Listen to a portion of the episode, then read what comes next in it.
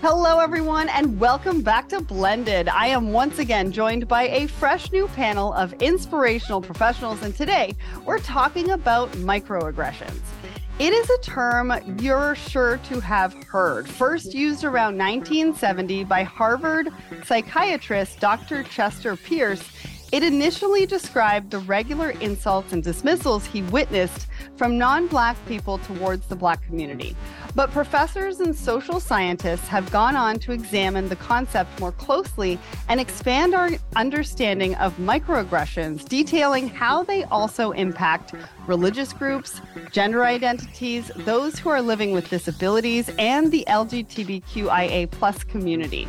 So it's really an, an, important part of the conversations we need to have around diversity, equity, and inclusion. Microaggressions are a part of exclusionary practices and behaviors, but they can often fly under the radar, especially in the workplace. So we're diving into all of that today. We're going to be talking about what microaggressions actually are, how to identify them, and most importantly, how to tackle them. So welcome to the show, Kathy, Clarissa, Sharon, David, and Ted, who are going to share their experiences and advice with us today. So I appreciate you all for joining us. And let's get started with some introductions. So tell me who you are, what you do, and how you identify. I'm going to start with you, Sharon. Well, thank you. I'm Sharon Menker. I am the Director of Supplier Diversity for a publicly traded mortgage company. I'm also an author, motivational speaker, and supply chain supplier diversity strategist. Um, I identify as short. No, I identify as, as a wife, a mother. I'm a Black American. I'm from West Philadelphia. Um, and I am happy to be here with you. Amazing. So happy to have you, Sharon. And you were part of our Woman in Supply Chain series for Let's Talk Supply Chain. If ever, and if anybody wants to hear more about you, thanks for being here. Kathy, you're up next. Tell Thank us who you are, what you do, and how you identify. Okay. Hello, everyone. And so excited to be here today. So, I am the Vice President of Women's Leadership and Diversity, Equity, and Inclusion at the American Bankers Association. Um, how I identify, I'm a white woman. I strive to be an intersectional feminist. Um, I don't get it right all the time, but I do try to learn and get better day by day. Um, I'm a wife, a mom. I've got two dogs who love me dearly, and that's just a wonderful part of my life. Everybody ought to have a dog. Um, but that's a little bit about me. And I also, um, my pronouns are she and her.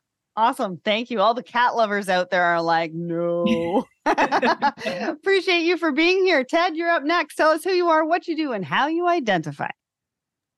Thank you, uh, Sarah. So, uh, Ted Wong here. Um, I am an investor. I work at a private investment firm um, leading the uh, t- vertical that covers software and technology companies um, of a small and growing size. And specifically, I spend a lot of time looking at businesses within the supply chain and transportation and logistics sector. Um, pronouns he, uh, he and him. Um, I identify as, you know, Asian, more specifically, you know, of Chinese heritage. Um, I am Canadian and American. Grew up in Canada, then moved to the U.S. and have been here, you know, for the better part of you know 20 years. Um, husband, dad, and dad to you know two very adorable cats. Thank you. See, dog lovers and cat lovers. It's already starting, people. I can see it. All right, Ted, thank you so much for joining us. Uh, David, you're up next. Tell us who you are, what you do, how you identify. Well, good morning, everyone. Uh, I'm David Garofalo, and I am the Assistant Vice President for Membership and Marketing at the Intermodal Association of North America. Uh, I've been there for about the past six years. Uh, I reside in Silver Spring, Maryland, which is right outside of Washington, D.C. Uh, I identify as a very, very boring gay white male, uh, and I am married to my husband, Kelly. And I have one ginormous uh, Old English sheepdog for a baby uh, who uh, is 14 and uh, and keeps me on my toes. Um, so uh, other than that, I'm very excited to be here. Thanks, Sarah. Yeah, super excited to have you here as well. I don't know about you. Mine is 11 and she had me up at like 4:30 in the morning last That is the, the magic day. time, 4:30. I tell you. And then every half an hour after that, I was like, really? Is this what we're doing? Oh now? wow, no, I don't have that. Just just four, four thirty. All right. Last but not least, Clarissa, thank you so much for joining us. Tell us who you are and what you do and how you identify. It's a pleasure to be here um, on this important topic. My name is Clarissa Christie. I identify as a Jamaican Canadian. I uh, he she her or her she um i my role is um, in empowering the next generation of international business managers as a professor at Algonquin College. And I also help women um, navigate the exporting world as a chief consultant of a small firm, Global Compass. And that's my jam. And with regards to the dogs and the cats, I have plans, but I have to tell you, I grew up with dogs. I love dogs. Recently, I was really ill and I was staying, I had to recover at a friend's house because I couldn't come back home by myself. And I fell in love with cats. They are so, they're just as emotional as dogs. Oh my goodness. And they wouldn't leave me alone. So it's, it's it's so interesting that I moved from a dog. I'm still a dog person, but no, I'm I'm considering having a fur baby in the form of a cat. Can you imagine? I love it. Thank you so much for being here. And I can't believe we started off this this conversation between dogs and cat lovers and all sorts of stuff. Well, my name is Sarah Barnes Humphrey, founder and host of Let's Talk Supply Chain, obviously the Blended podcast, founder of the Blended Pledge. I am a Caucasian female, she, her. I am wife. I'm bonus mom with some bonus children. I've got some fur babies, so I am a dog person, although I started off with a cat. So let's just get that out there. And let's get this conversation started. Let's start with some context for the discussion. What does microaggression mean and what does it mean to you? Um, David, I'm going to put you on the spot and start with you, and then we will go around the table. Wow, uh, thanks, Sarah. Um, I think my, you know, microaggression. I think is one of those um, it's a it's almost a societal in my opinion i think it's a, a, societal kind of it's it's everyone assuming the norm. I think it's it's everyone looks at somebody and makes an immediate assumption oh you know i'm a i'm a white male so therefore i must be straight i must be married i must have children uh, i wear a wedding band so i must be married to a woman. Um, and they you know the assumptions are just you know before i even get a word out um, you know, say anything. I think it's, and I think it's in general, we all do this, but it's kind of like, you know, everyone makes the, they make the assumption, then they say it, which is the, which is the part that they, that we just are. So it's like a default. Uh, you just launch into a conversation based on what you've already put in your head. When in actuality, you know, everyone has to step back and say, you know, let the person introduce themselves um, and not assume and, and kind of overstep your boundaries and then have that foot in the mouth moment where you go, "Oh, I'm so sorry. I didn't realize that you're not straight. You're not, you know, you're married to a man, and you know, and this is this is who you are." Um, so I think it's you know, kind of that microaggression is kind of just overstepping kind of that personal boundary where you go, you make the assumption in your head, and then you just feel that you're right. Mm-hmm. Um, and it's so it's it's actually a little more than micro. It's I would say it's a little more it's a little more kind of societal macro uh, aggression because we all come with our own set of uh, of internal dialogue and monologues that we're we're kind of projecting out into other people. Yeah, I appreciate you sharing that. Thank you, Clarissa. Uh, yeah, Clarissa, you're up next. What do you think about microaggressions? What do they mean to you?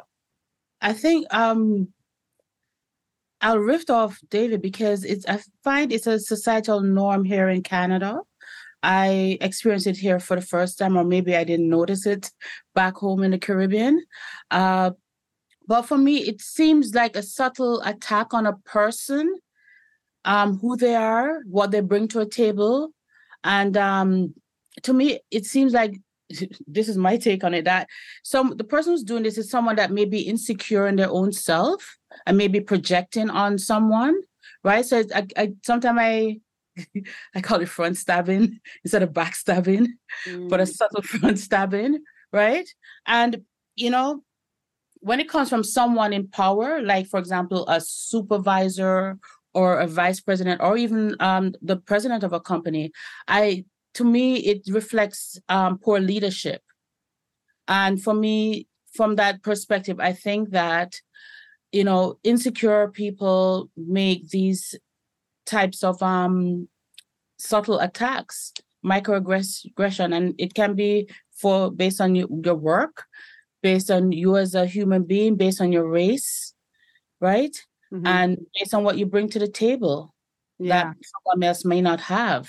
Yeah, thank you for That's sharing that. I remember being at a party um i can't remember i think it was like six or seven years ago so my husband is of trinidadian background and we were at this party and johnny cash came on and he was mm. singing johnny cash or like just dancing to johnny cash and this this caucasian woman turned to him and said why are you dancing to this? How do you even know this song? I lost my mind. Like absolutely lost my mind. I was like, how ignorant are you in this particular moment to make a complete assumption about somebody that you have not spent any time talking to you to?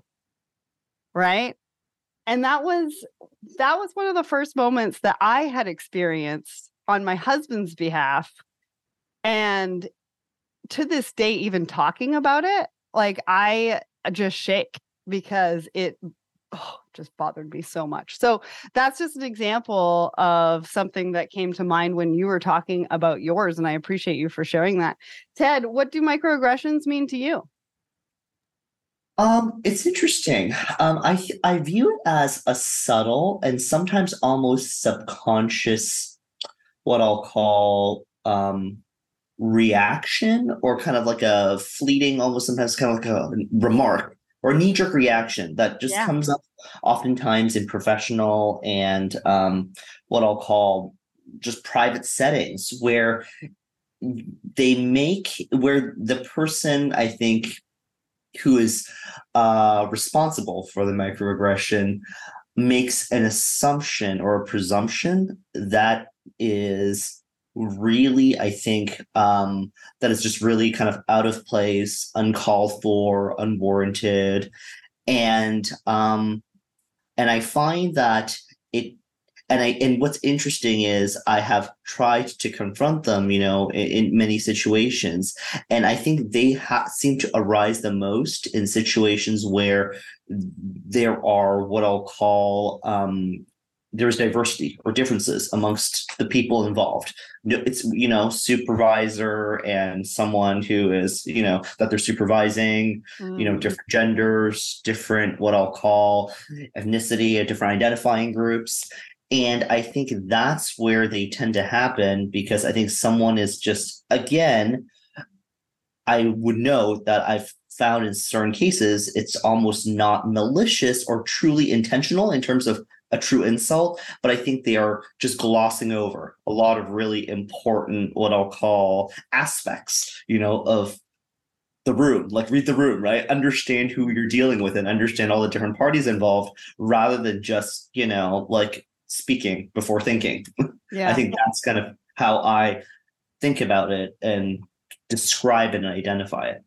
I appreciate that. And I think there's different levels. I think we're going to talk about this um, in the discussion moving forward. I think there's different levels because I'll tell you, there are some microaggressions where people are doing it on purpose to other people. And then I think that there's occasions where people are doing it without realizing it uh, that can be corrected potentially. Right. But we're going to talk a little bit more about that. I want to hear from Sharon next. What do you think about microaggressions? What do they mean to you? Being a, a black woman in corporate America, I've experienced it um, multiple times. So many examples I could give, but for me, this is not the Webster's de- de- definition. So here, here's Sharon's definition. There's some subtle or unintentional, sometimes intentional actions or behaviors that can make um, me as a woman of color feel smaller than I am. Mm. And so then those actions, whether in, intentional or not, um, if they're blocking me from doing something or moving forward on something or making uh, comments as, as if I don't know a certain aspect because why would you know that? Or, mm. or something, any like little slight um, those type of microaggressions, you know, especially in in previous work environments, were um, they they were so bad that it attacks you not only personally but also professionally, and it also creates like an imposter syndrome Mm. that you then have to start to rebuilding yourself up. Um, Mhm. and so that has been, like I said, a journey of discovery for me um, for years because I couldn't speak up or I thought I couldn't. Right. Right. I, I thought I couldn't speak up for myself. Um, I just had to take it. Mhm. And whether I liked it or not, I had to endure and figure out how to uh, work harder at making sure they couldn't say those things, even though what they did or said was really impacting me or hurtful.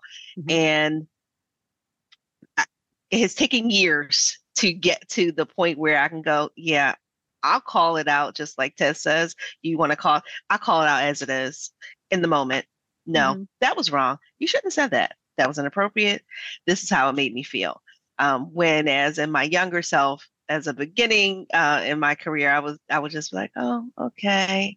Right. I'll just go sulk or, or in my car or something, and then Mm-hmm. I'll like go take a breath. And but but now I'm at the point where, yeah, we're not gonna we're not gonna do that. I'm protecting my my space. I'm protecting my my mental health, and I'm protecting us to build a relationship for the future by having this conversation now.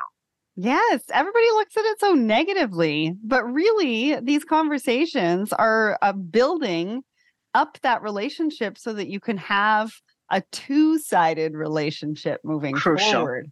Right. And I think the other part of what you just said, too, like nobody tells you how to navigate any of this.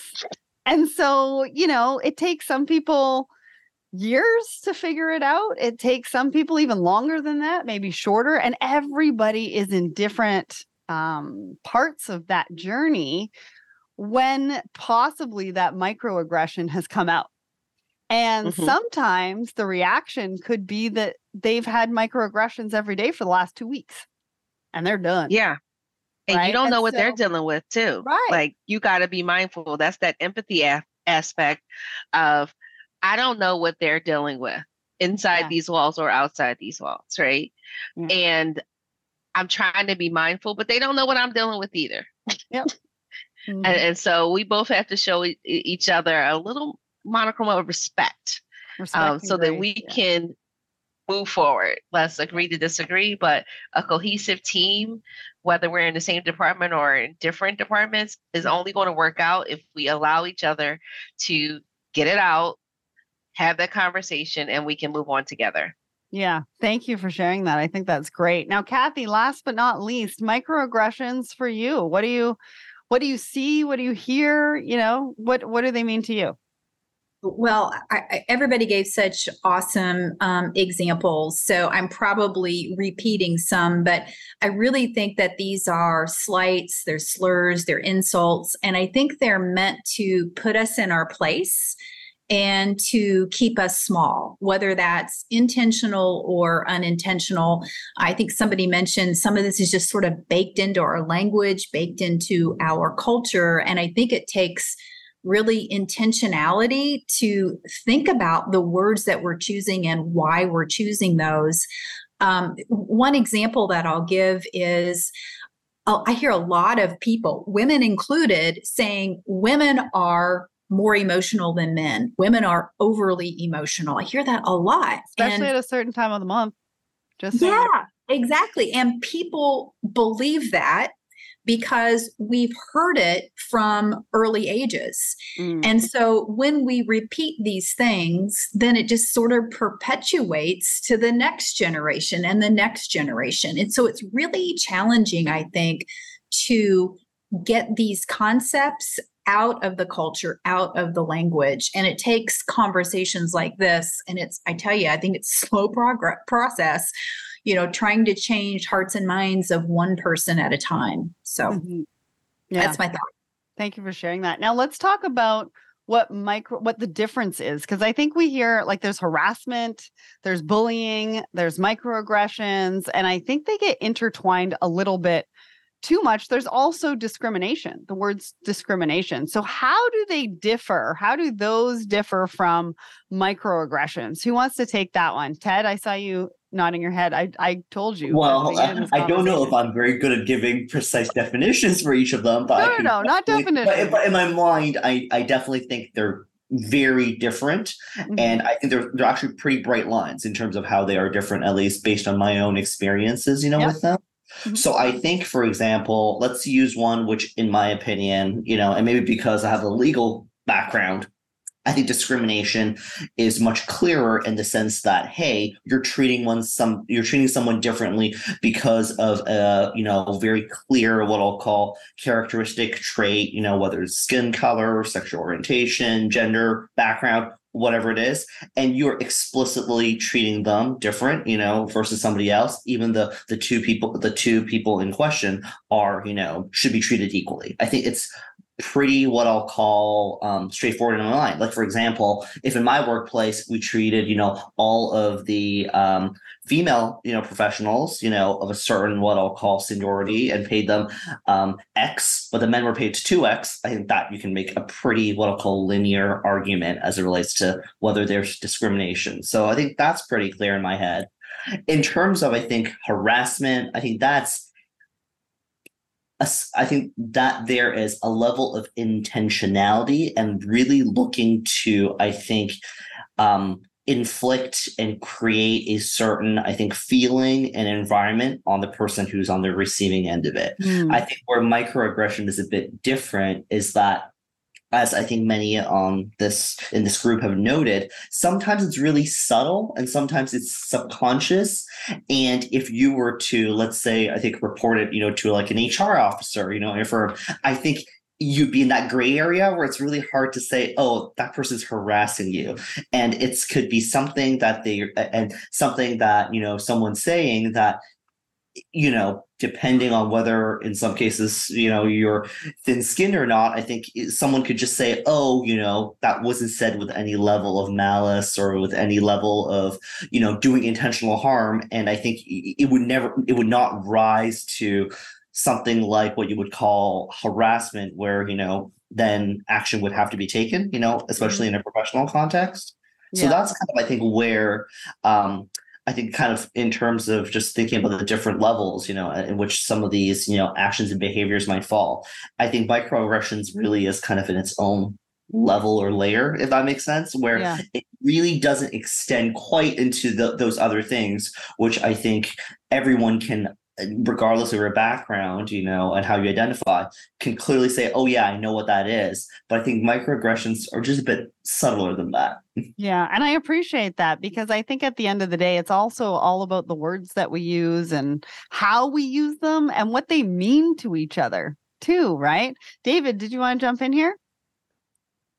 Yeah, I, I mean, I think uh, what Ted said is absolutely correct, and I, and I appreciate those definitions, those those kind of those those um, the, the, way he explained it. And I, I also think that it's it's it, it's those occasions as well when it's it's not so much when it's directed to maybe an individual to you, but it's said in the context of a meeting where a comment is made mm. that somebody says, you know, I'm I'm just going to throw this out, and somebody says, you know, oh, that's you know, that's so gay, and somebody like, and someone just says it, and it's like, I know it wasn't directed to me, but you should know a little better. You should be a little more aware. Again, read the room. Um, but it's like you know, it's it's it's just, and again, that's that could be as that could be as easy as you know, that's that that could be a very unintentional slip. Um, but it's like you know, even at that unintentional slip, you kind of have to correct it, um, and you kind of have to say, you know, that's that's just not appropriate. That's just not the right language you should be using, and it's just you know, and that's and I agree that it is, you know, I I have to admit I am, you know, I am not the the best person in doing it in the moment. Um, I can think I'm just sitting here and I was listening to the conversation and I thought of five or six occasions uh, in the last month where something has been said either to me or while I've been in a meeting that it's been kind of like, hmm, that was an interesting choice of words. Um, uh, and you just kind of go, you, and you kind of, you know, you kind of let it roll off. It's like water off a duck's back. You kind of let it go. But it's like then you realize it, and you're like, oh, you know what? That really was an opportunity for me to have said something to not only for me, but to help the person, as you were saying earlier, is is to help build that that uh, that relationship and make them make people understand that it is words and words. You know, and I think that's in, I'm I'm in communications. I'm in marketing. Words. I'm very cognizant of what words I use mm-hmm. and what I mean when I say them. And so it's like everyone needs to be more conscious of the words they use because I just think that one of the great, you know, language is a really powerful thing. And mm-hmm. um, we have to just be very thoughtful uh, about, you know, how we use it. So well, especially thank you for that. Especially as people express themselves and find themselves. I feel exactly. like prior to this, you know, we really weren't given that opportunity to really do that. And and it's and it's also it's and it's an evolution. I mean, we're not, you know, this is this is how I identify today, but next year or next month I might identify completely differently.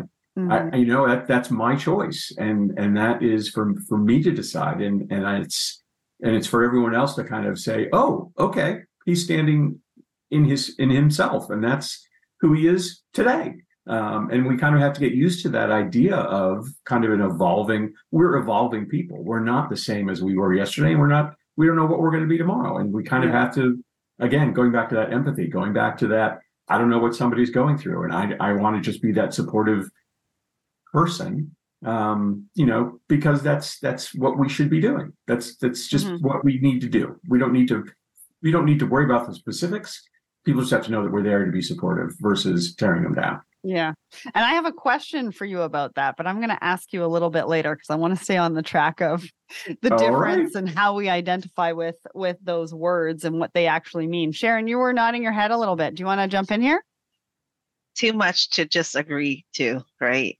I've had those instances like where where David said where I was in the room and I was like, I gotta choose when to say something because you gotta read the room right? Mm-hmm. You you can't sometimes you can't just call somebody out for what they say is what they say. You you have to take that step back and know when to approach them about it, right? Because you don't want to put them on the spot in front of certain leaders or in certain situations. So, but you got to take a mental note to go back to it because it, it will happen again. Mm-hmm. Um, also, the fact that, you know, I've been in um, some instances where, okay, is this a microaggression or is this just right. straight? This person is just straight being jerky. Like, I and and I've been, you know, and, and I was like, I'm, I'm I talk it over with some people. They're like, well, it could be their personality. No, no, and you got to also realize sometimes people try to also downplay other people's stuff, right? And so, how do you handle that too? Because this is an attack on my my my mental health or or my you know thank god not physical health but it, it's it's daunting it's a daunting task to always have to try to decipher people's intention mm-hmm. on whether they're intentionally blocking me from um, from speaking or they're they're trying to cause me some stress or anxiety because I don't know why. Um, or they're looking at me and was like, oh, well, she won't be good for this because, well, she she's a black woman. She's not going to understand this. I understand this. Mm. I can and also move to that. Um, and it it's um a lot of these things that we have to do as as like I, I can speak for as a woman of color to build resilience um, is our, our coping mechanisms that we've had to do for years. Mm-hmm. Because I have to be so mindful. Yeah. Because I, I don't want to block my own success. Well, and part of what I think you also mentioned is bias. That's not something that was part of those options there. Yeah. But one of those, one of the examples that you gave is is around bias, which is also mm-hmm. part of it. But what you also talked about was how do we figure out ourselves which category does it fall into to decide what action to take. So when there is a microaggression that has been said, you know, done, however you want to, however Mhm. you want to call it. When somebody approaches you to talk to you about that and tell you how it, it felt to them, I think the other part of this is understanding what that person went through to even take those steps to Mhm. come and talk to you about it. Because in your mind, you're like, is this a microaggression? Is this um, discrimination? Is it harassment because it's happened four times, but I haven't talked to them about it? So how do they know? Right. Yeah. And so I think part of it too is really understanding when that person comes to you to talk about it, what they've been through in their mind to get them to that point and have some grace and empathy for the process that they went through. I, I wish more leaders um, felt the way you did because I I can recall an example from years ago where I had experienced something that I felt was a series of microaggressions, Mhm. but I said nothing and I let Right. it go on for almost a decade. Um, and when I got to the point where I could, I had built up my resilience to speak mm-hmm. up. I felt like I needed to have all that backup of clarification that these things are actually microaggressions. I had to have like, yes, I, how how do you know? You know, when I when I went to say something to my then superior, well, are you sure that this is why I'm sure? I'm sure because I actually hired a therapist so that I could ask them about every time this person said this to me, whether I was interpreting it a different way or because I had been told in the past that well maybe it's because you're you're a mom you're taking a different approach or because you're a woman that you're you're handling it differently so I took a clearly kind of educational approach to it I want to know so I made sure I had this personal retainer so I can call But also, um so I could the- find out Think of, sorry, think about the work you put in. Right? You put in the work a lot to make sure that you were understanding of not only yourself and how you were you were interpreting it or what it could mean et cetera et cetera the person Mhm. that has done the microaggression if you are actually going to them and saying hey this didn't make me feel good blah blah blah they haven't done any of the work and so Mhm. there's really no reason for them to be upset about it Yeah, and I Like, even took just put this classes on there. empathy to make sure that I was looking at it in a different perspective. yeah I took I uh, I took all those uh, professional development classes again to make sure that maybe I am interpreting it wrong because, like I said, you turn into that imposter syndrome. Like I don't know what I know. I know that exactly what it was happening, but when it happened to another woman who was not a woman of color, then it got noticed. Then what I had been saying for years and years, they were like, Mm, "Well, are you? Why didn't you say anything sooner?" I did. right. Nope, nobody did.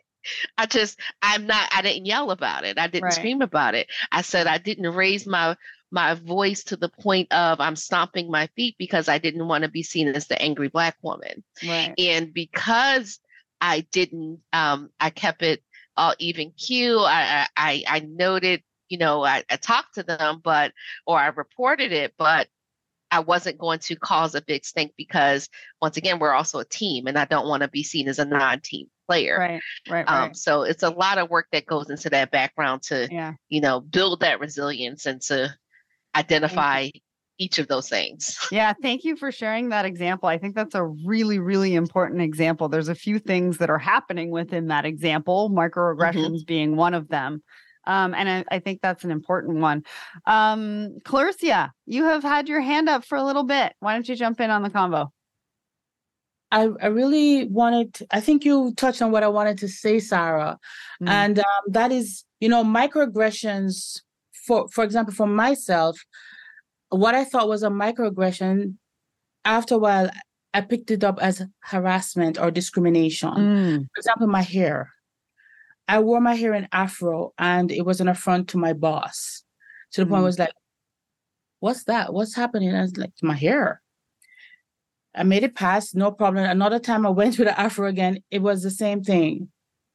Then another time I went to the afro, and then one of my colleagues had to say to him, That is her hair, and it is actually part of her personality. She looks good in it.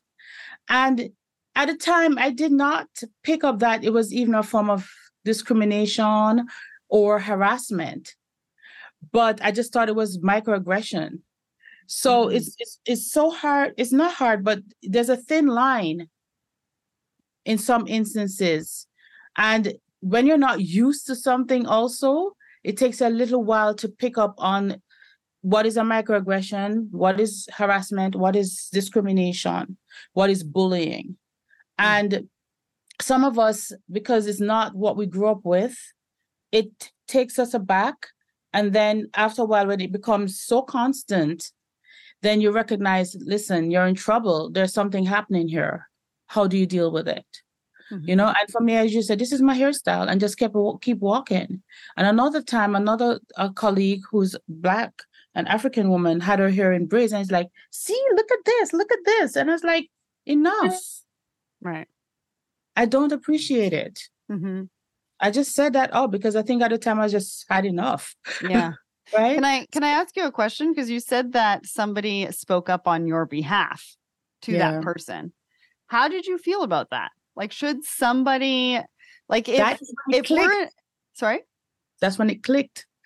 Mm-hmm. That there are others observing and recognize what it is. Because I think it's a good question for all of us, right? Because we're all in different scenarios, group scenarios, and the microaggression may not be directed specifically at us or, you know, what we represent. Um, but if we're hearing it and it affects somebody else within the room that we do know, do we speak up as an outside person? Do we go up to them afterwards and tell them that they have our support? Like, what is the right thing to do in that particular scenario? I know for Clarissa, obviously for you, it was very helpful in the fact that they spoke up and um, it helped you actually realize what was happening, which I think is great. Um, but that might not be the right thing to do in every scenario. So let's talk about that because this can be a bit of a gray area for a lot of people, especially a lot of Caucasian people sometimes, right? Um, Kathy, let's start with you. I know you didn't get a part of the last discussion. So if you have some stuff to throw in, go ahead. And then let's talk about whether somebody else should speak up on your behalf. So, um, I wanted to make one comment on the last discussion, and it was to pick up on uh, something David said about um, that's so gay, that comment. And it reminded me when I was raising my kids, there were so many kids who would say that. They didn't know what they were saying, right? I mean, these were six, seven, eight, nine year old kids, and they were saying it. And kids coming to my house knew that was akin to a cuss word. you could not say that in my house, but I, I felt like I was constantly policing that phrase. Um, and, and, that just kind of goes back into the some of this is just so baked in our society and it really takes speaking up which is which is your question i think speaking up is is imperative sarah for me it's harder for me to speak up on my own behalf i'm I am um, in awe of you, Sharon, in your examples of saying, hey, pushing back for yourself. I think that's important. And I love that you did that. I find that harder to do. I'm much more likely to speak up on behalf of somebody else. Mm. I feel empowered more so to do that because, as you mentioned, Sharon, or or maybe it was somebody else, when you speak up on your own behalf, then you have to worry about um, if you're a black woman am i am i sounding like the the angry black woman stereotype or am i being perceived as too emotional or whatever right? It's it's a tough dance. Um it's tough tightrope.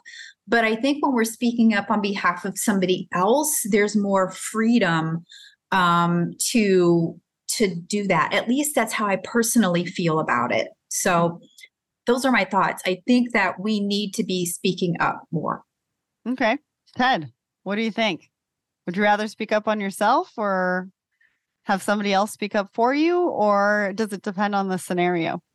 I think it depends on the scenario. I think um, I have, you know, in number of workplaces had to be on the receiving end of you know a fair share of you know microaggressions. And they're not they weren't necessarily directed i think to me because i'm asian or because of my role. But you know i, I think it was just a typical what i'll call you know professional um, microaggression where i think it was you know someone just felt like you know handing out a slight. It was you know perhaps you know subconscious but the person receiving it me didn't feel any better you know you know a, about it. And i think in a lot of situations um and as i've gotten older and more experienced i've just learned i think to just speak up you know for myself just because um at least for me in terms of how i you know cope with these things having enough occasions after the fact where i felt really crappy afterwards where I'm like, man, you know, like that didn't sit well with me. I really wish I had responded, you know, in the in the moment. I, that's very empowering. You know I'm saying? That makes me mm-hmm. feel like I am not, you know, just letting people kind of encroach into my space and not, you know, letting someone really set the tone or the tenor of a conversation and it happened even recently when someone someone just you know so i've been you know doing what i've been doing you know for you know 10 almost 15 years now. So i'm not you know new to my line of work. Someone said you know something it, it was just you know even i think i forgot it was over email or just in a, in a meeting conversation. Someone said just offhandedly well you should just do your job. And i'm like i was like and i literally had to say what do you mean by that? I am doing my job, right? Like it's, it's like you know what I'm saying. It's yeah. not something that like I'm just gonna let it go, right? I know that it wasn't intended like as an insult, but think about the person who's you know on the receiving end of that, right? It's like no no no like let, let's be clear about you know you may not you may have a criticism about what i'm doing or how i'm doing it but let's be clear it was not because i wasn't doing my job. You know what i'm saying? Like so right. it's like those little things where it's important i think in certain situations at least for your own well-being sometimes you know to speak up. And yes i think in many cases it might put you in a you know especially if other you know um, people in the organization are in earshot of it they, you might get the reputation for being the person who is a little more confrontational or whatever it is but i think for me i'm happy to live with that because i think mm. that's what i need to do you know to you know feel good you know and and to feel like you know i you know did what was right you know for me you know in the moment and feel you know empowered after the fact I appreciate you sharing that example. And, you know, I'm glad that you use the word empower, right? Because I think, you know, depending on the person, you know, some people are comfortable doing it themselves. Some people are comfortable being an ally or or potentially talking uh, for somebody else. I remember an example. So I worked for my dad's company and we would have operations meetings and the VP when I came into the room would be like, mm. oh, everybody needs to stop talking because anything that you say right now, Sarah's going to go back to her dad. And I was like, I never said anything at the time and nobody spoke up for me. But I can tell you, like, that kind of stuff sticks with you if you don't do something about it. You know, the other part of it, I used to, I used to go to raves and he would tell everybody in the operations meeting that I had ecstasy in my desk because that's what ravers do. And I was like, God, like, do you want to go and check my desk? Like, that's not anything that I do. So I just like to dance. Um, but it's different things like this that even, you know, I think that was like 10 or 15 years ago that still stick with you. And you're like, why do people do this? Like, what is the point? And then at some point, Sharon, I was like, is this harassment? Because he keeps doing it. Mm-hmm. You know? it, it, I had a similar so a similar example. This one um, guy, you know, and I work nationally, so I'm always working with people and teams and all, all over the place. So he said, "I don't think she's working um, enough." At the time, uh-huh. I was handling a ter- territory of 10 states. I'm working in on four time zones.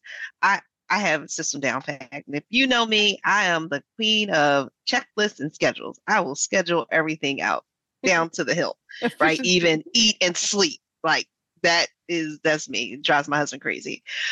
And I remember when they said that to me, I was like, okay, all right. He's like, we're going to do an audit of your computer. So then they did an audit You of all my keystrokes. of your computer. Oh, oh, absolutely. I was the only woman of color on this team. Um, it, it was it was crazy. And um, so they did this audit of the the information they saw and they ran the report. Turns out not only was I doing more than 40 hours per week, I was averaging from 60, um, from 50 to 60. And um, they also said that I was so it was too too many hours. I was working all I was like trying to meet our business demand. We worked in four time zones. I made sure that I was available for all of our our business um, relationships in all time zones. And so, and then they were like, and you never take any days off. Oh. And so they were like, well, you know, with that, that's done. We we figured out that person actually was working was not on the system or in any of our systems um, for a total of 40 hours per week or and this and the other and um, they apologized to me and this and the other and they were like you know make sure you take time with your family i said i schedule time with my family i'm just trying to meet your your your demand and need and your subtle things that you guys say um, I say guys because I worked with a whole bunch of guys. The subtle things that you guys say that are about, you know, I want to make sure that you can get your work done because you know you're running with the kids or this any other. Yeah, They're making yeah. assumptions. They're making, you know, biases, whether conscious or unconscious. Mhm. Um, I don't watch sports. I know that makes me weird, but they all do. And, weird. well, it made me weird in that group because Oh, okay. I all they did you. was talk about it, and I'd be sitting there like, um, I know the new Star Trek Discovery. Have you seen that episode? Like that's me. and um, so they were, you know, but you know, that even though they apologized, that still stuck with me. Like it does. I know that I was working hard. I knew that what I was doing. Like, why are you trying to make me feel smaller? I'm already Yeah. five foot. I can't go no further. so I can't do anymore. And I was just over it. But that's those are the things that you have to to deal with. And to pick Yeah. up on what Kathy said, you know, I had wrote in the the chat about, you know, we need allies in our corner. Luckily, uh, because when they do like some investigation like that, luckily you gotta have people that'll stick up for you. Yeah, you do. That'll say, I know that she does this, she answers this, she's timely and she takes her time with us, this and the other. But it only takes one person who has someone else who, you know, that'll speak up for them to just make a difference. Yeah. I I also think we need more education with our managers and with our HR teams so that they recognize when somebody says mm-hmm. Sharon Mankers isn't working hard enough that they're like wait a second. Is there is there something going on here? You know she's the only black woman on the team. Is there a stereotype at play? Is there a microaggression at play? And I don't think enough people are attuned to that and we Mhm. need HR to help us monitor this stuff and Mhm. our man So agree. Yeah. We have more of that now, but this is like I said, decades ago. Yeah. Decades ago, it, it wasn't then. But that's what made me start golfing, right? Because I wanted to be a Oh. part of the club. I don't know anything else about any other sport, but I can go golf. I may suck at it, but I will go with you. I said have- no to golf. I said no to golf. I will not do golfing. Give me a baseball field any day, but that then I then I swing the club like a baseball. It just does not work. I do. I But do the know, same that's, thing. That's a that's a really interesting point because I had a really hard time. My organization does a golf tournament. Um, in association, it just holds it in in conjunction with a meeting we have, and I was like, you know, to me, I'm like, why? I, I'm like, that is such a like. I, I I play golf. I like golf. I think it's a great. I think it's a. I always have fun, um, but it's like, does it have a place anymore? Because it almost seems, you know, as I look at it, it's it's it's discriminatory. I mean, Right. it's it's like you're you're kind of rewarding people for doing something in their spare time, and now you're bringing it into a professional realm. Mhm. And there are things happening on a golf course, and we all know that business takes place on a golf course and Yeah. relationships are built on a golf course. But it's like that's not a level playing field because not everyone plays golf. Mhm. Not everyone wants to play golf, nor should everyone have to play golf. And I was like, I just have a really hard time with that. And it was like, it, and I and I love golf. You know, if if if I could play in a golf tournament, I would. Yeah. Um, but it was just like this. I'm like that juxtaposition between kind of this like, and, and I'm a white, I'm a white male. I am like the privileged of the privileged through accident of birth, and it just it, it amazes me just the blind spots, intentional or in or unintentional, that as a, a white male that what we have to the rest of the world around us. Um, and it just it floors me that we just go through life and and don't think um, and just speak. And and and it's like you know we're like Godzilla. And we just Yeah. we just go and we just go and we just tear things down and we're we're kind of just Neanderthal still about it. And it's just it's just so not proper. It's just not right. Well, and it also brings up a really good point as to examples of microaggressions because we've talked a lot about what the verbal ones can be, right? But I think microaggressions can also take different forms. I think there's, you know, non-verbal uh, micro assaults, micro invalidation. Let's talk about that a little bit. Like if if we're in a meeting and Sharon says something and I roll my eyes, is that a microaggression? Yes. Tell me why. Immediately, yes. Because it, it, it, are you rolling your eyes? Because, well, is it too much wind in your eyes? You're inside. It's, that's not happening. Are you, why are you rolling your eyes? Um, it, immediately, yes. Because Mhm. it is something you can't control, right? It is something that um, if you have a question, you really can't ask. Mm-hmm. Um, and if you would like to discuss it further, or you just don't, or you're just tired of hearing me talk, then that is your personal choice. But that is a microaggression. What It about a yawn? Ted, I'm- what if what if you're saying I something and. I'm yawning? I think it depends. Yawning, I actually am Okay. a little bit more forgiving on because I tend to, you know, in my line of work, we tend to run very long hours and sometimes our meetings are very long. So it's like, you know, if it's after lunch, it's like 4 p.m., people haven't had their coffee and you're like two hours in, I can forgive yawns. But I think if you're yawning and you're clearly not focusing on the subject of the meeting, then that's where I'm a bit more what I'll call um I take more issue with it. Uh, All right. You know, well, All I have a really interesting what I'll call nonverbal microaggression. Okay. Yes. Um, And then Clarissa, so- I'm coming to you. well, you know, um, I've been in a number of conference rooms before. I'm sure you guys probably have, you know, experienced this before. There's not enough seats around the table. Sometimes people need to sit, you know, away from the table, maybe like a chair in the row behind.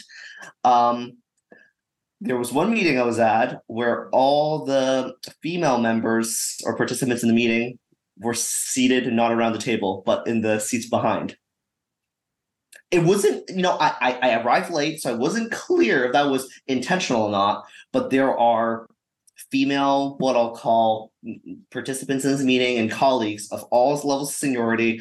I walked in and i noticed it and that really kind of i don't uh, know the that really put me off. like it was like this, this doesn't feel right. And the meeting was again, I arrived late, but it was already started by the person who called the meeting. And I'm like, I don't know, guys. I'm like, I'm sure this wasn't completely intentional, but I can't say it was unintentional either. Like, I- feel like someone should have. There was enough people in the room where someone should have maybe made an effort to kind of, you know, like Mhm. address that because I feel like that was a very, very bad visual montage. So what did you what did you do? Did you do anything?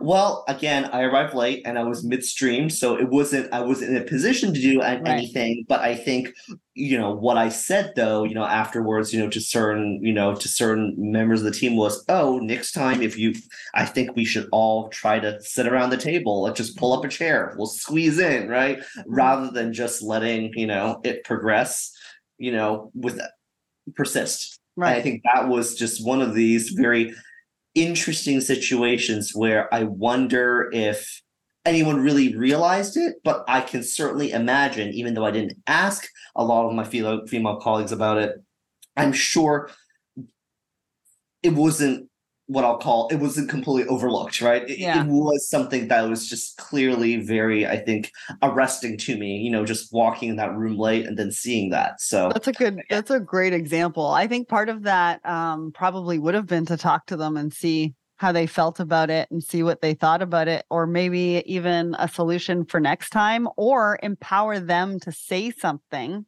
the next time to say, hey, if this happens again, you know, make sure you go to this person, or maybe just speak up and say, listen, you know, maybe we could do things a little bit differently or something like that. And I think what made the situation so tricky was I feel like a lot of the male members, you know, or the participants in the meeting around the table, I don't think they even realized it yeah, happened. no, it, usually it, they it was completely like that's Yeah. it was one of these really like almost like you like Dilbert esque, you know, cart like comic moments where like you're where you're just like you're in the office and you're just like, "Oh, wait a second, right? And and again, I I only happen to have that perspective because I was like late, right? And I just walked in and I saw it, you know. Yeah, yeah, But yeah. you're just like you wonder though. It's like okay, like it's really it's awkward to bring up in the moment because the meeting was going on, and afterwards it's almost like some people didn't even realize it happened. So, yeah. but it's interesting to kind of see something like that, you know, happen in the workplace. Yeah. Thank you for sharing that. Clarissa, what about whispering? Is whispering a microaggression?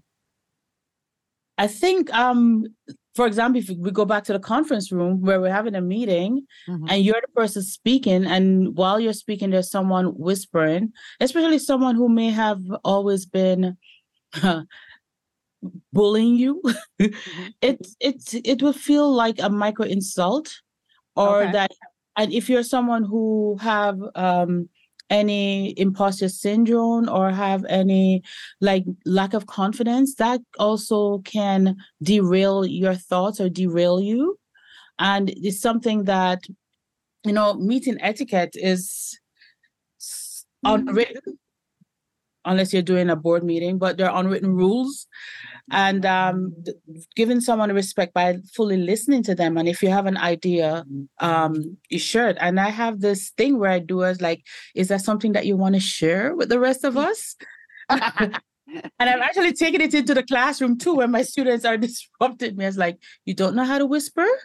Well if you if you're going to whisper that loud just share what you have to share on the topic that we're, te- we're that i'm teaching you you know? Yeah. um and you know i wanted to go back to something that you you shared with us um in some notes and it's about micro invalidation Mhm. you know um i remember there was a trade mission a textile trade mission and i was asked to give a presentation on market access.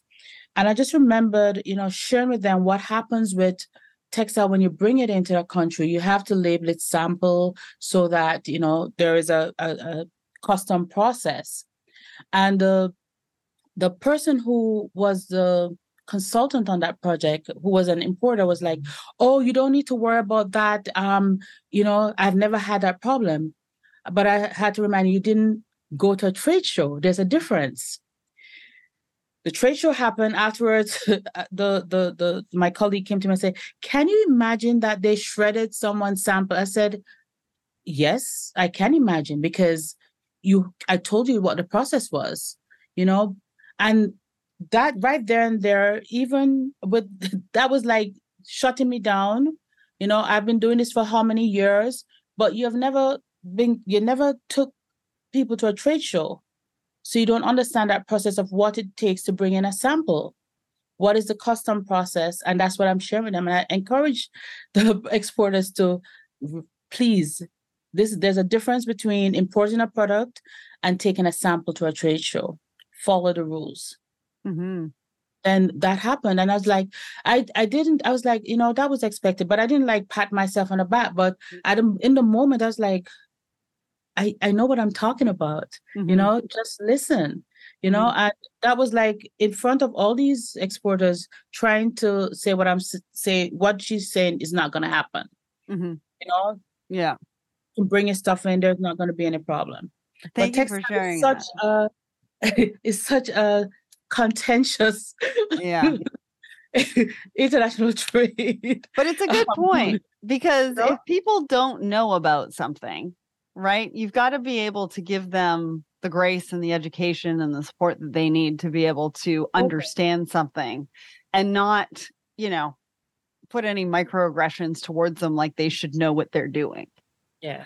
Um, I have one more question before we go into solutions, and you may or may not like this one. Sharon, I am going to direct this at you because a lot of people who are in charge of diversity and inclusion initiatives are underrepresented, mostly people of color. Is it a microaggression? Mm.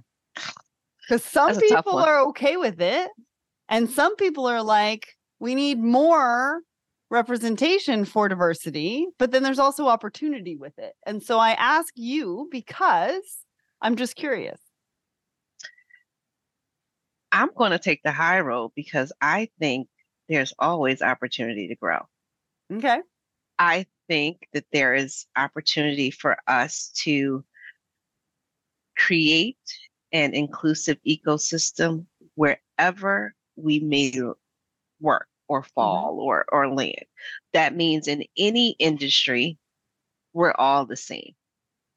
Right? There Mhm. are need there is a need to diversify the supply base. There's a need to diversify the people.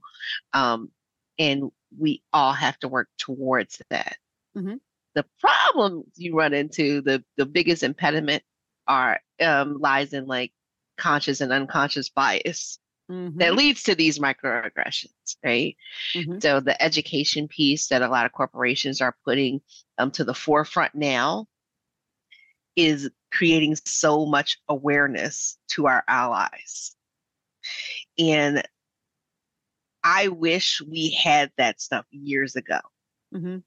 The education piece to educate people on how to even recognize their conscious or unconscious bias, because now they're getting educated to the stuff and was like, I didn't know this was happening. I've been dealing with this since day one, sweetie. It's all right. It's all right. We're going to get to I- ignorance in a minute there, Sharon, but yeah and, and oh i didn't know that this this this impacts you in certain certain ways i'm like yeah yeah Mhm. always has yeah just because you don't see me crying doesn't mean i haven't gone to my car and cried it, Right. doesn't it doesn't mean that way like just because you don't see the pain or the bruise doesn't mean it's not there it's there Mhm. i just Yeah. know how to intentionally make you feel comfortable with your bias well, and I which is appreciate hard Yeah, I appreciate you sharing that. And I know that it's a bit of a convoluted question, Mhm. um, but I think it's important to bring up because I think there has to be reasoning behind asking somebody to head Absolutely. up those kinds of uh, really important, obviously impactful roles in a company. And sometimes when that reason isn't given, there's a lot of questions that come up around it, right? yeah Could be perceived as microaggression because we're picking this person because of Yeah. Do you know what I'm trying to say? So that's why I, I wanted to that. bring it up So- because every like there's a there's a big conversation around this, and this is going to take up too long. So I don't want to get too much into it because I want to talk about solutions. But I just wanted to ask you because you know Well, some people are like you're asking a person of color because you think they're the ones that have to change everything when they're not. we're not it's it's a holistic solution where we all have to be a part of that solution Yeah. um it, it's a problem that's out there but so just to quickly delve into Sure. what you said quickly, so quickly, quickly. is it a moment or a movement Thank you. if they are putting me in this role is it a moment or a movement are you addressing gonna listen? mo- are you going to listen mm-hmm. because if you're not going to listen i'm just not here for it Right.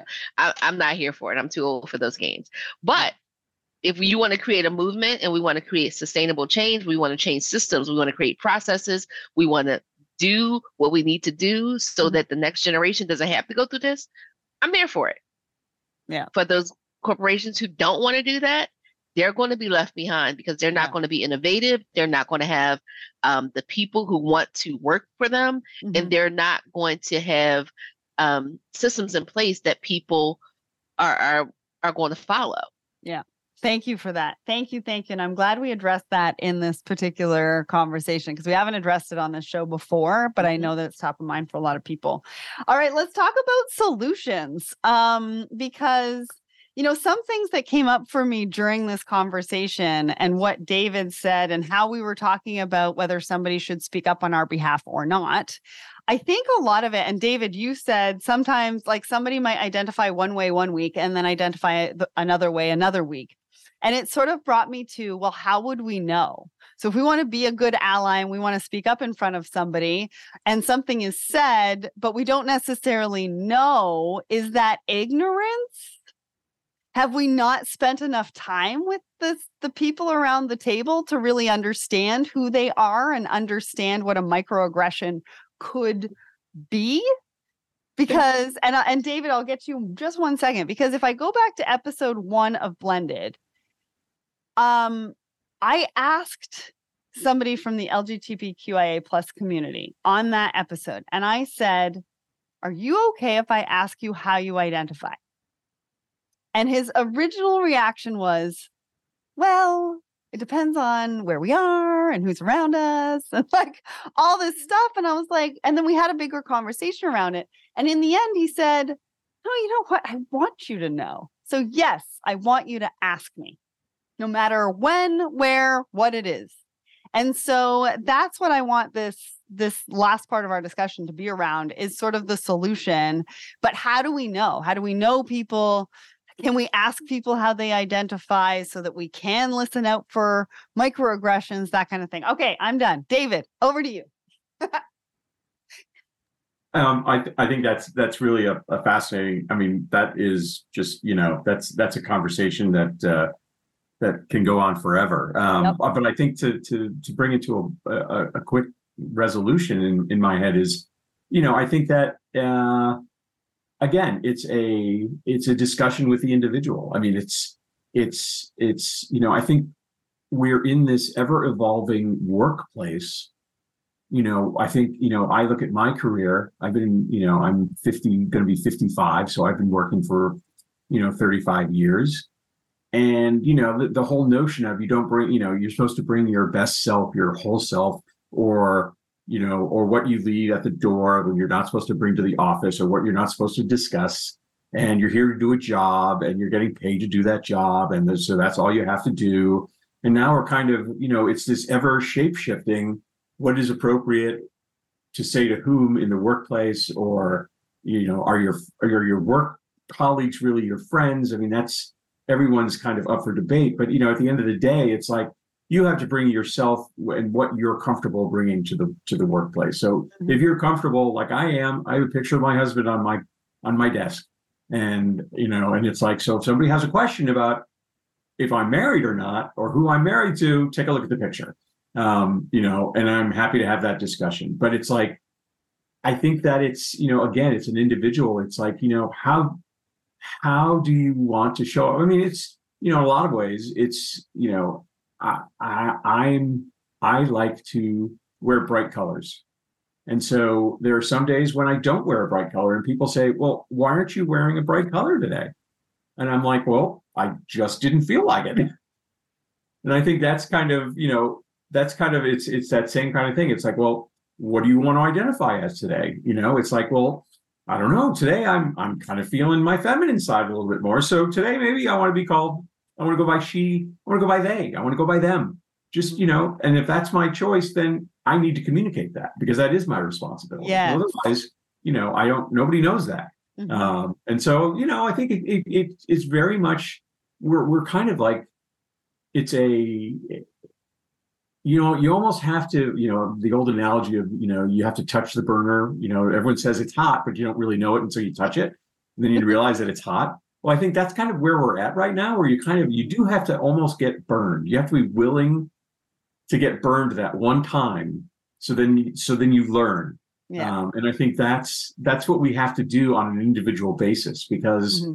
we have to we have to we have to probe a little bit you have to you have to be careful you have to be cautious and then sometimes you just gotta you know you just gotta touch it and see yeah. what the response is yeah. um, and i think th- and then you say okay i got it i thank you for sharing that or thank yeah. you for letting me know that um, mm-hmm. thank you for acknowledging that that's a hot spot for you um, right.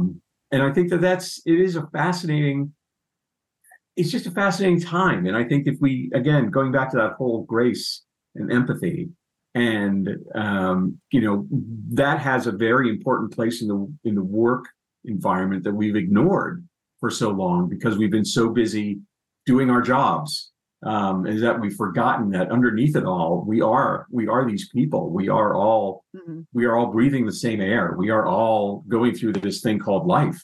Yeah. And we, if anything, should be our differences are our strengths.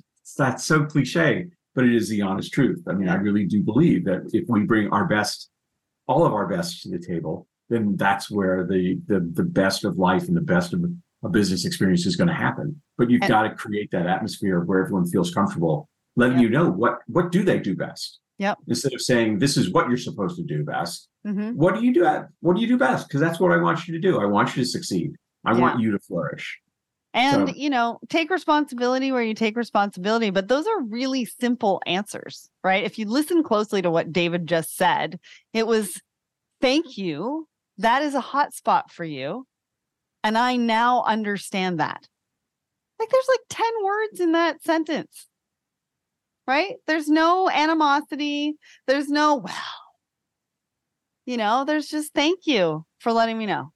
And I also have to say, it's also, it's, you know, and, and this was, you know, it's kind of an interesting dynamic, but it's like, um, on, um, I sat in on a session, um, uh, probably about a, maybe a year and a half ago and it was all about it was uh, we were talking it was a it was a lgbt uh, public affairs group uh, that i belong to here in dc and you know the, the, discussion was was about identifying yourself with your pronouns and you know the the folks who, who are um, who were leading the discussion were like you know if even if you are just you know you are he him just by putting it on your linkedin profile it shows an awareness that you're willing to have a conversation that you understand that's like a little it's a little signal to say you're aware that somebody may not identify as a he him or someone may not identify as a she her that there are that you are open and you are understanding and you are appreciative of the differences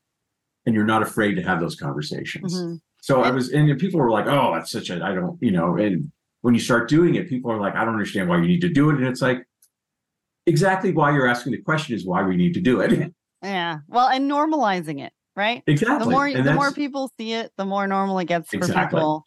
Um and thank exactly. you thank you for sharing that David. I think those are really um simple and easy things that we can all do if somebody were to come up to us and say, "Hey, you kind of triggered something for me today," you know?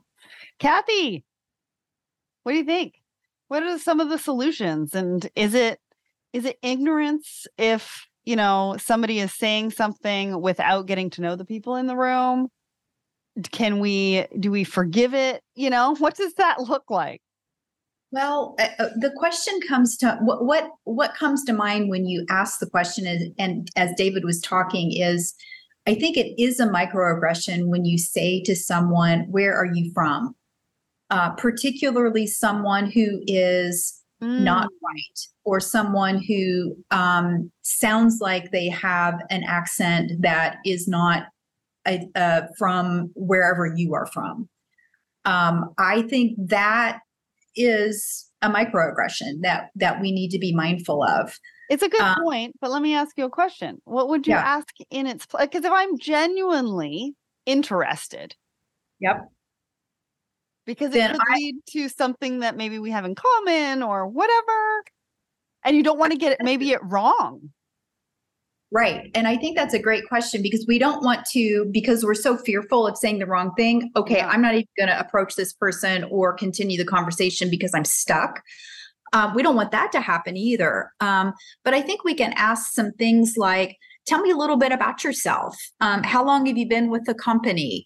um, ask ask other questions that are likely to cause that kind of information to arise and then look for clues um, if i'm in david's office for example where he has a picture of he and his husband um, i may look at it and i'm not sure right they're not in their um, wedding attire um, y- you know maybe it's his brother and so maybe i say oh, it's a great picture. Where was that taken?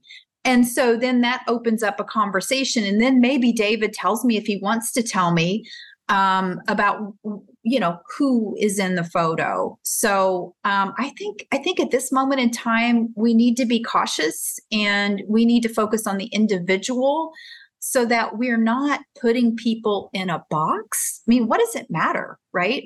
What does it matter where somebody is from or whether they're LGBTQ plus? What matters is the individual underneath those uh, what's it titles or groupings labels um, labels there you go thank you thank you uh, you know and so let's change how we have conversations so we're getting to know the individual mm-hmm.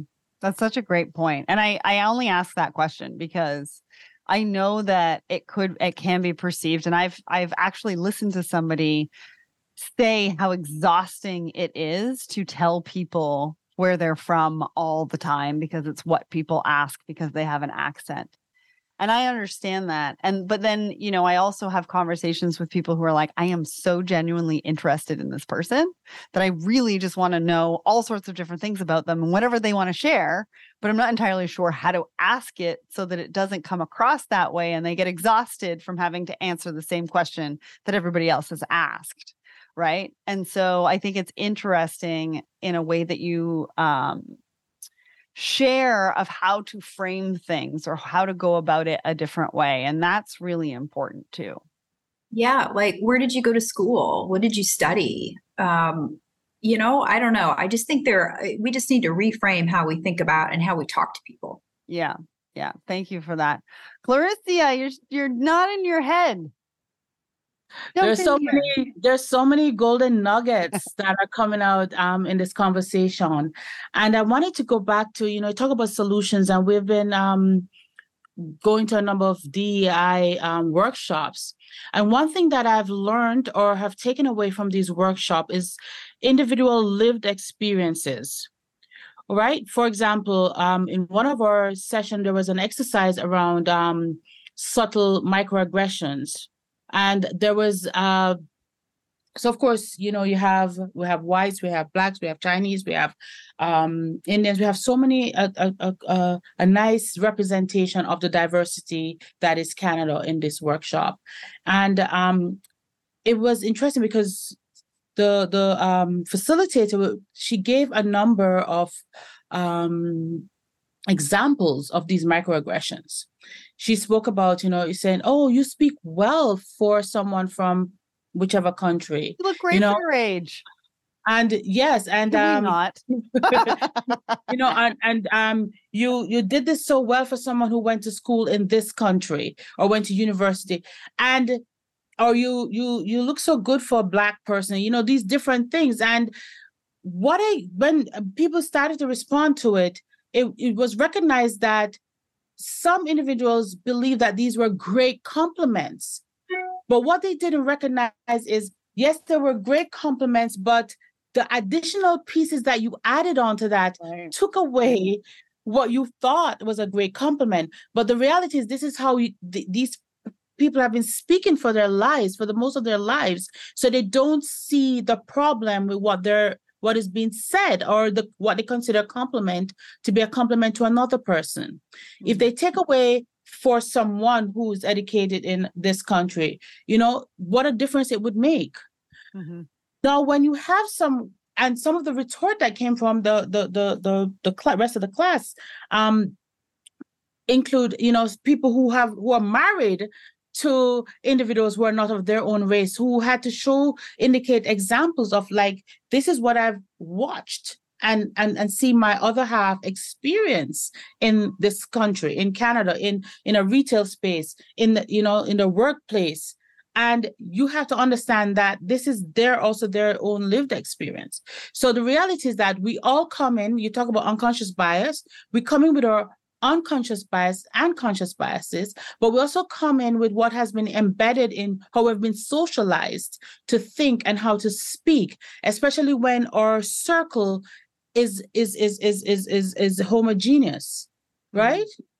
Yeah. And um we ourselves have to look inside our own selves and be aware of how we speak to people, mm-hmm.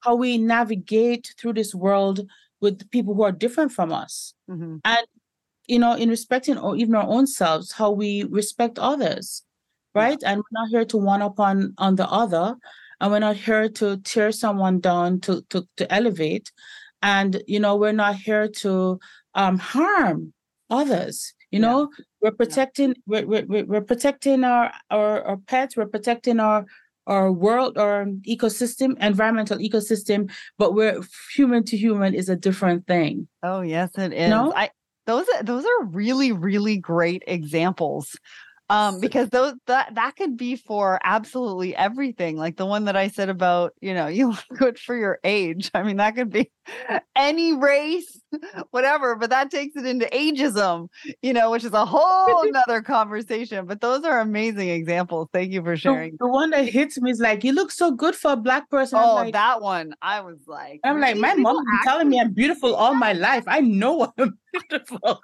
Don't mess with me you know? Or my mother already validated that for me. You're not gonna throw me off my game. I love it. So I'm gonna go to Sharon. Sharon, I know you just made a comment in the chat, um, but it's kind of like I, I, want you to comment on that. But it's kind of like, uh, please don't take offense to this, but. And so I think yeah. there's even yeah. microaggressions in the word "but." It should actually be "and." Because whatever you say that's nice before the but actually gets completely reneged when you say the word but. Yeah. It's just like I'm I'm teaching my kids when they say, no offense, but your your taste in music is trash. I'm like, um, that's offensive. Just yeah. and then they'll say, Well, I said no offense. That is offensive. If bad. you knew you were going to say something that was ignorant, saying no offense does not dismiss the fact that what you said was wrong. Oh my goodness. So I and we can put that in the same context. You know, mm. people now I agreed so much with what she was saying. It was just resonating. Oh, you speak so well for someone from from Philly. I'm like, or or or, or they automatically assume they're like, oh, you have locks in your hair. Where are you from? West Philly. No, wh- where are you from? Webster Street? We don't believe no. you. Where are you from? What country? The United States? In Pennsylvania? In Philadelphia? Oh, and what like how how granular do you want me to get? Mm. And so but but people still still do that. It still happens. It just it's it's it's par from the course. I'm like, foolish. I don't know, but if I do my DNA, I'll figure it out. Like, mm. yeah, and I don't know if that's do ancestry. You want me to go to ancestry? Do you want me to pull up my app? I, I there is a roadmap, a DNA roadmap, but I don't feel like I should have to explain that to you. Just just take what I give you, right? right? How do you not believe people? Like, oh right, that's the first. Like I don't know what I'm talking folks. about. You know, when we're talking about solutions, let's just believe what's being said about themselves, anyways. Yeah. Thank you so much. Do you have anything else to to share around um, solutions? But I love that you're teaching your your kids that. No offense, but yeah, they're they're 14 and 12, so pray for me. Um, it, it's all we all have our own experiences, right? That we have to endure or how to approach. It's it's being open minded. It's the open mindedness to have these discussions mm-hmm. because you know as each of the speakers have said, it's about reading the room, right? Are mm-hmm. you comfortable with sharing XYZ in this room, in this space? Are you comfortable with approaching complicated conversations? Yeah. That may be crucial in this room. Mm-hmm. Um, and some people aren't. And like I said, it took me years of yeah. repressing a lot of things and feeling immense amount of pressure to not say anything, to not disrupt everyone else's peace while my peace was being disrupted mm-hmm. in order to get to this point. So it's yeah. a journey. It's a journey of discovery and it's a journey of all of us learning to be resilient and respectful yeah. of each other and respect that when I say I'm from Philly, I'm from West Philly. I don't really have to give you no more than that. So there's that. Thank you so much, Sharon. All right, Ted, you are you are last but not least in this particular subject. Let's talk a little bit about solutions and then I'm going to go to each one of you for one final thought. So if you want to think about that while Ted is giving us his solutions, that would be great. You know, I, I think a, a lot of people have mentioned this word already, you know, in this conversation, which is just, you know, empathy. I Mm. think being very um it- it's not about it's not about you know taking offense to something. It's not about you know just trying i think at the end of the day recognizing going into a room recognizing that you don't know everything that the other person's going through and just having a willingness to be very sincere and very open about um the questions that you have about whatever it is that you're trying to you know address and just be willing to make a mistake and acknowledge that you're making a mistake and then to Mhm. learn from it i think just having that healthy constructive attitude can go so far right i think the issue i i think in so many instances i think with microaggressions where i think you, you fall people fall you, you get into trouble is because you have those unspoken biases those presumptions people get you know too shy about I don't want to say call someone out because I think that sounds like you're putting people on the spot, but just having that conversation, right? Being just like, hey, like, um, can you explain what you meant by that? You know, or just you know, ha- just being really sincere and wanting to do better, and just making it known that you really don't have a hidden agenda and that you're willing to learn from your mistakes. Because let's be honest, I mean, like I- I've mentioned a lot of times where I felt like I was on the receiving end, you know, of microaggression. I am sure there were instances where I probably, you know, inadvertently did something, you know, that Mhm. really was um inconsiderate and was just not thoughtful.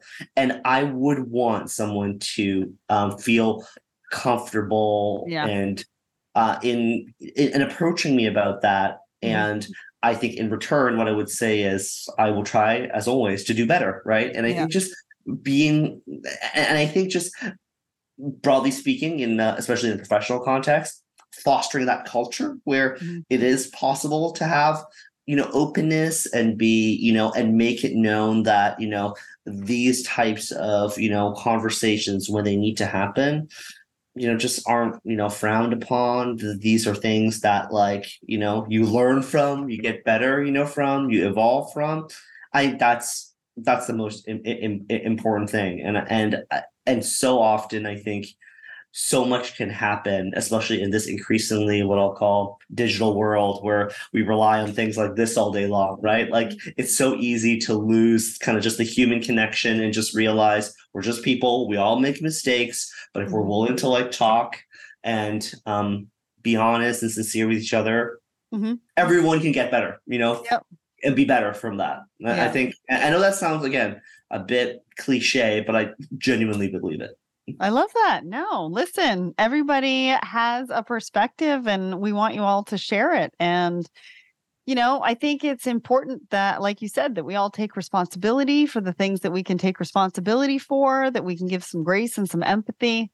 Um, all right. So we are at the end of our discussion. Honestly, that flew by.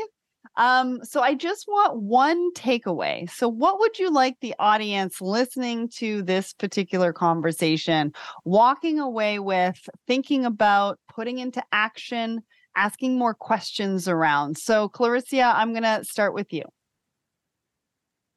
I would say one of the things that I did is actually I read a book, How to Have Difficult Conversations, because sometimes, you know, people are going through things or people have been programmed to behave a certain way.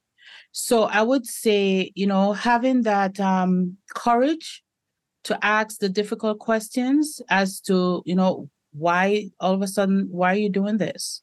You know, is there something that I'm doing wrong that needs to be improved upon? when you did this it made me feel like i i don't have knowledge of my subject matter you Right. know having those conversations that will help you know going back to what sharon said build a relationship going forward that is not one of um microaggressions or animosity but let's squash whatever this is and move forward Right. Thank you so much. That's such a great one to to leave with. Kathy, you're up next.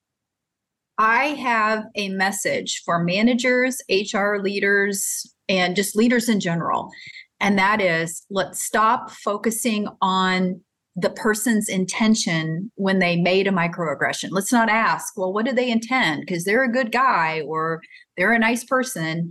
Um, but instead, let's focus on what is the harm that was caused. I mean, the person who is re- on the receiving end of the microaggression has enough to deal with. Let's not also make them responsible to prove the intention of the person who made the statement. That should be off the table.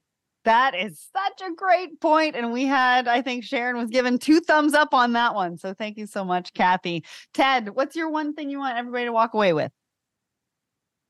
Um, I'm going to quote another Ted, you know, which uh, I'm a big fan of, which is, you know, uh, Ted Lasso. You know, I don't know if any of you, you know, watch the show, but I love the phrase, you know, which he's quoted for, which is be curious, not judgmental. You know what I'm saying? Yes. Which is, we're different, right? Everyone's coming at this from a different, what I'll call angle, perspective, life path. So be curious. Just, you know, have that, you know, healthy, you know, attitude and not judge. You know what I'm saying? Just and I think that is so I think that's huge. And if Mhm. you haven't watched Ted Lasso, go ahead and watch all three seasons because it's amazing. All right, David, what's your one takeaway?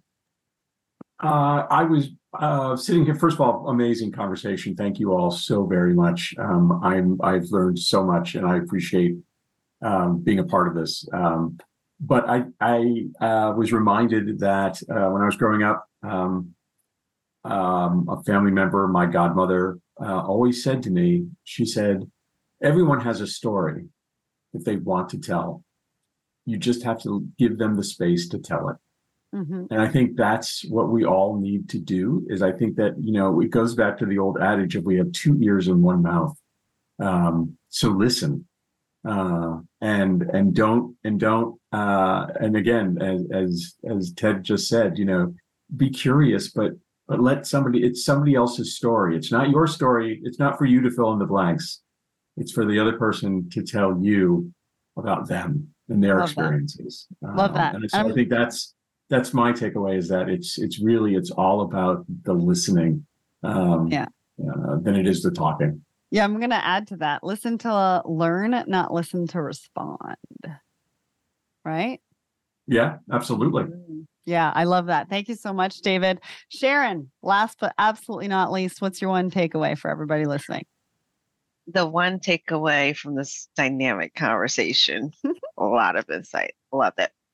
Um, for people to have the courage to go and actually meet someone outside of your regular circle that's Mm. not like you, that doesn't have the same um, lifestyle as you, and you appreciate their uniqueness what they have to offer, you immediately begin to find things that you have common ground on that you didn't think you did would have common ground on and become a better version of you because that better version of you has learned something new met someone else out of out of your circle out of your space and has a you can share perspectives and so now you have someone new. If you have a question on something that may seem out of sorts, you can rely on or you can talk to and you create allies. I, I love the fact that Kathy talked about being an ally and being able to speak up for other people and how David is just living his truth of like, I am who I am. I realize my privilege and I love that authenticity that comes across, right? And the fact that I now, because I met Sarah, got to meet all these dynamic figures, right?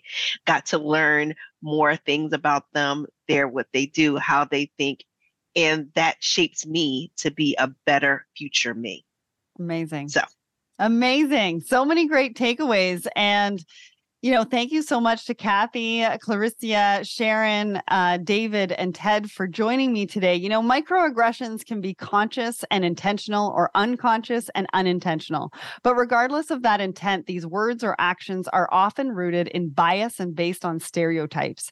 And as we've discussed previously on the show, these types of biases are deeply rooted, passed down through generations, and reinforced by cultural representations. It's not an easy or quick job to unpick these kinds of issues. But what we can all do is make the effort to learn, to educate ourselves, to listen to podcasts like this one, hear people's stories, ask people questions, and really listen to the answers, and then use all of that to support each other and lift each other up. Remember, you can reach out to me or any of the guests on social media if you have anything you'd like to add to what we've talked about today. And remember to join us again next time for episode 39 of Blended, when we'll be talking all about cancel culture culture. That's right. We've set our sights on the infamous trend. What is cancel culture? Where did it come from? And why is it rising in power so rapidly? Is it something we actually need to be afraid of? Or is it all media hype designed to create disharmony and separation between cultures and generations? We're going to tackle all of this and more next month. And I just hope we don't get canceled. I'll see you all then. Thank you so much to everybody today for joining me.